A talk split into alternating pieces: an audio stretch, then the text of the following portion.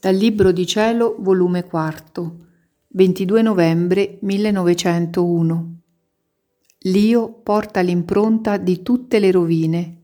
Senza l'io tutto è sicurezza.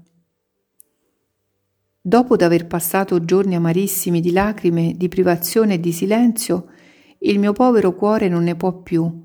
Tanto è lo strazio fuori del mio centro, il Dio, che vo continuamente sbattuta, tra folte onde di fiera tempesta, in stato di forte violenza da subire ad ogni momento la morte e quel che è più di non poter morire.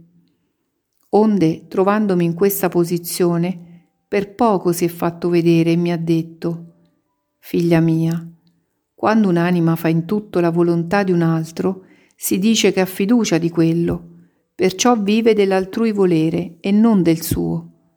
Così quando l'anima fa in tutto la volontà mia, io dico che ha fede. Sicché il divin volere e la fede sono rami prodotti da un sol tronco, e siccome la fede è semplice, la fede e il divin volere producono il terzo ramo della semplicità, ed ecco che l'anima viene a riacquistare in tutto le caratteristiche di colomba. Non vuoi tu dunque essere la mia colomba?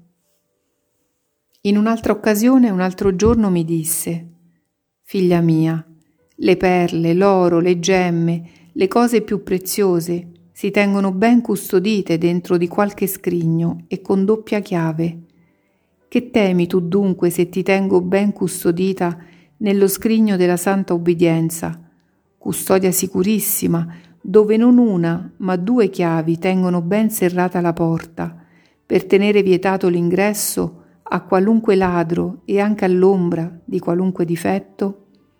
Solo l'io porta l'impronta di tutte le rovine, ma senza dell'io tutto è sicurezza.